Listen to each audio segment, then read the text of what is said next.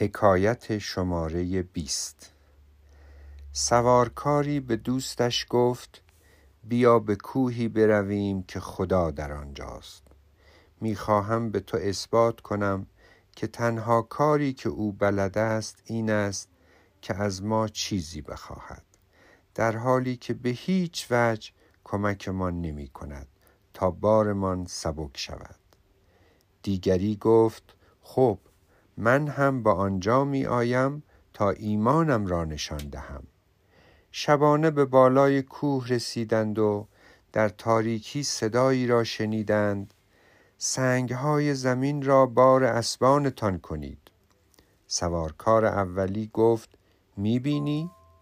بعد از پیمودن چنین راه سربالایی تازه می‌خواهد بار سنگینتری هم بر دوشمان بگذارد. من که اطاعت نمی کنم. دومی همان کاری را که گفته شده بود انجام داد.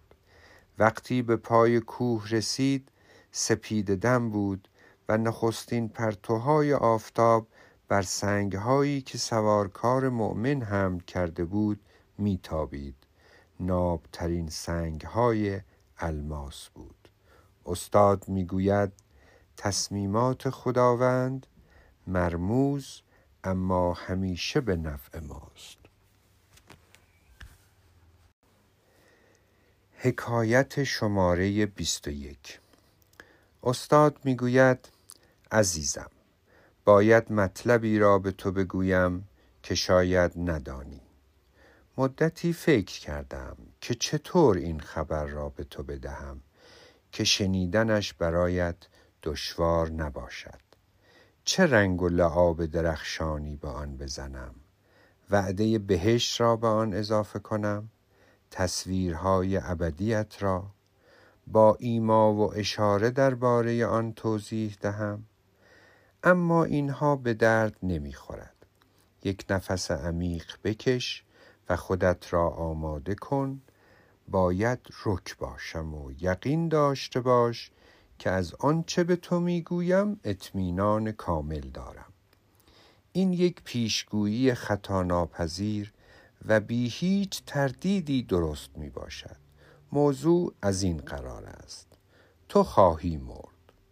مرگ تو ممکن است فردا باشد یا پنجاه سال دیگر. اما زودتر یا دیرتر خواهی مرد.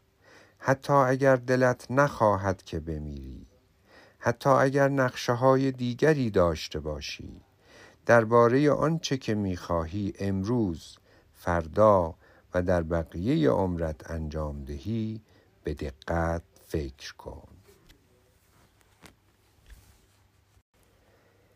حکایت شماره 22 یک جهانگرد سفید پوست که مشتاق بود هرچه زودتر به مقصدش در قلب آفریقا برسد به باربرانش وعده داد که اگر تندتر بروند مزد بیشتری به آنان بپردازد.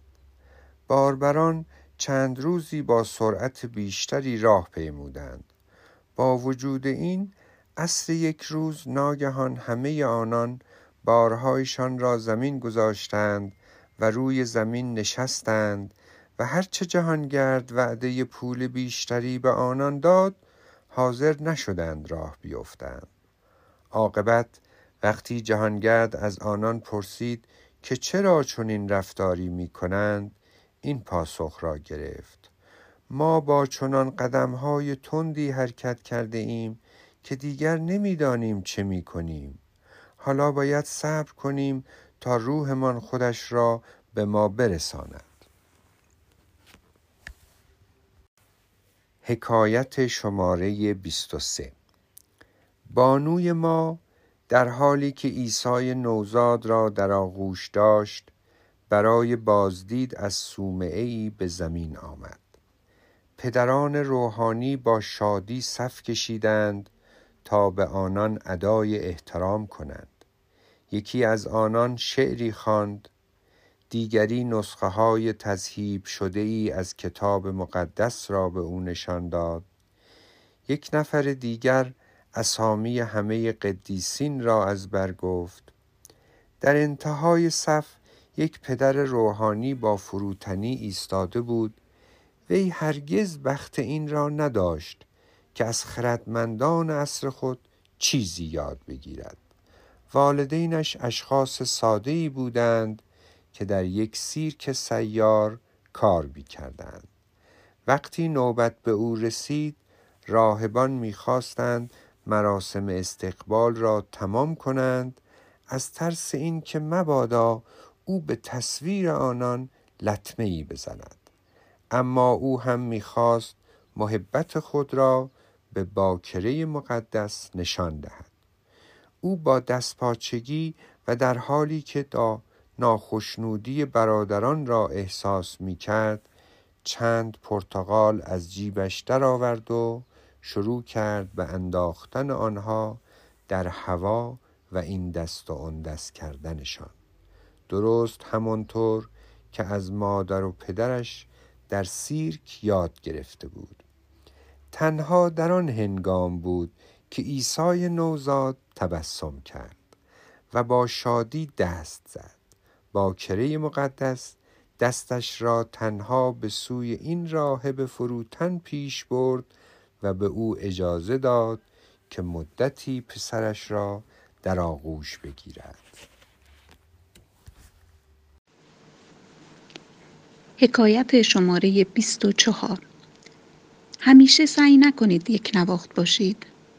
گذشته از هر چیز سمپل گفت تمام خرد عالم در مقابل خدا دیوانگی است یک نواختی این است که مرد همیشه کرواتی ببندد که به رنگ جورابش می آید.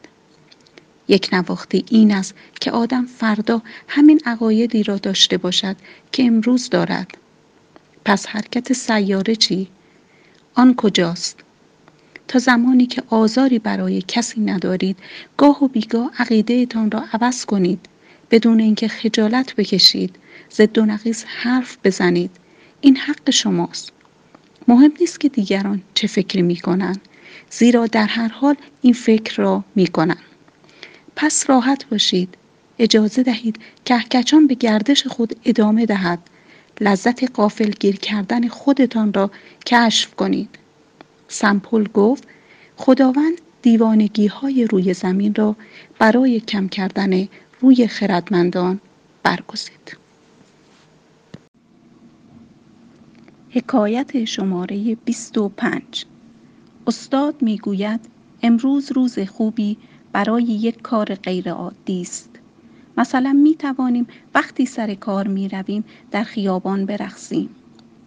مستقیما به چشمان یک غریبه نگاه کنیم و از عشق در یک نگاه سخن بگوییم.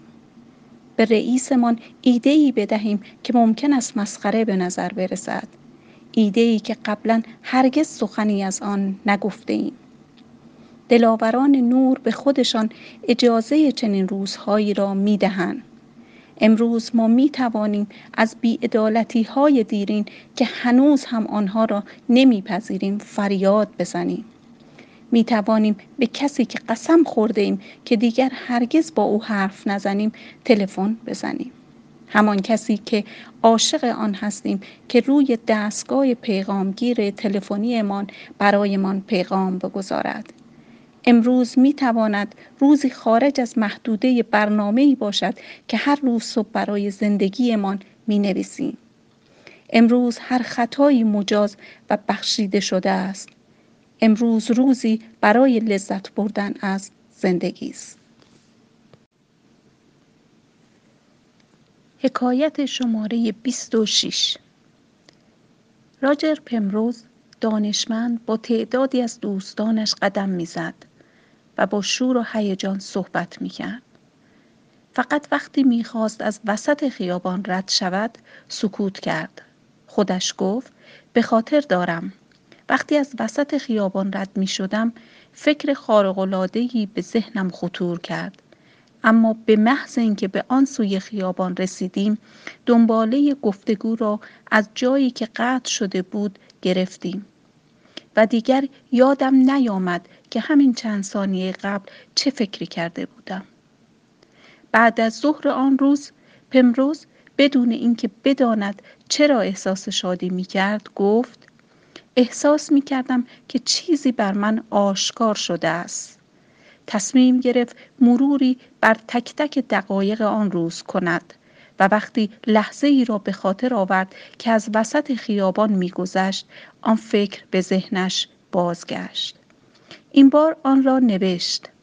نظریه سیاه چاله ها بود که در فیزیک امروز نظریه انقلابی به شمار می آید و به خاطر این دوباره به ذهنش برگشت که پمروز موفق شد سکوتی را به یاد بیاورد که همیشه در هنگام عبور از وسط خیابان به دامان آن میافتیم. حکایت شماره 27 آنتوان در بیابانی زندگی می کرد که مرد جوانی به او رسید و گفت پدر هرچه داشتم فروختم و پولش را به فقرا دادم فقط چند تکه چیز نگه داشتم که برای زندگی در اینجا به دردم می‌خورد. دلم می‌خواهد شما راه رستگاری را نشانم دهید. آنتوان قدیس از آن جوان خواست که همان چند تکه چیزی را هم که نگه داشته بود بفروشد و با پول آن مقداری گوشت از شهر بخرد و در مراجعت از شهر گوشتها را با نخ به بدنش ببندد. جوان مطابق این راهنمایی عمل کرد هنگامی که به بیابان برمیگشت سگها و بازها به هوای گوشت به او حمله کردند. وقتی به پدر روحانی رسید گفت من آمدم و بدن مجروح و لباس پارش را به او نشان داد. قدیس گفت کسانی که راه جدیدی را در پیش می‌گیرند و در همان حال می‌خواهند که اندکی از زندگی گذشته را هم حفظ کنند عاقبت به خاطر گذشتهشان به رنج میافتند. حکایت شماره 28 استاد می‌گوید از هر نعمتی که امروز خدا به شما داده استفاده کنید. نعمت را نمی‌توان پسنداز کرد.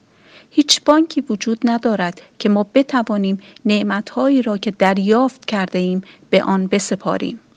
تا هر زمان که صلاح می‌دانیم از آنها استفاده کنیم. اگر از نعمتها استفاده نکنید نعمتها از دست می روند بدون اینکه بتوان دوباره آنها را به دست آورد. خدا وقتی به زندگی ما وارد می شود با آگاهی از اینکه ما هنرمندان خلاقی هستیم یک روز به ما گل می دهد تا مجسمه بسازیم. روز دیگر قلمو و بوم نقاشی یا قلم برای نوشتن به ما می دهد ولی ما هرگز نمی توانیم از گل بر روی بوم نقاشیمان استفاده کنیم نه از قلم در مجسمه سازی. هر روز معجزه خودش را دارد. نعمتها را بپذیرید. کار کنید و آثار هنری کوچک خودتان را همین امروز بیافرینید. فردا نعمتهای دیگری دریافت خواهید کرد. حکایت شماره 29 سومعی کنار رود پیدرا در وسط سبززار زیبایی قرار گرفته است که در بین دشت های خشک و بیبار آن منطقه از اسپانیا یک آبادی واقعی است. در آنجا رود کوچک جریان شدیدی پیدا می کند و تبدیل به دهها آبشار بزرگ می شود مسافر که در آنجا قدم می‌زند و به آهنگ آب گوش می دهد ناگهان متوجه قاری در پشت یکی از آبشارهای بزرگ می شود. به دقت به سخره که بر اثر مرور ایام فرسوده شده اند نگاه می کند و به شکل های زیبایی که طبیعت با بردباری آفریده خیره می شود و شعری از رابین درانات تاگور را که بر روی قطع سنگی کنده شده می بیند. آنچه به این صخره ها چنین زیبایی و کمال بخشیده چکش نبوده بلکه آب این کار را با رقص و آواز دلانگیزش انجام داده است جایی که نیروی زور فقط می تواند خراب کند ملایمت می تواند مجسمه ای بسازد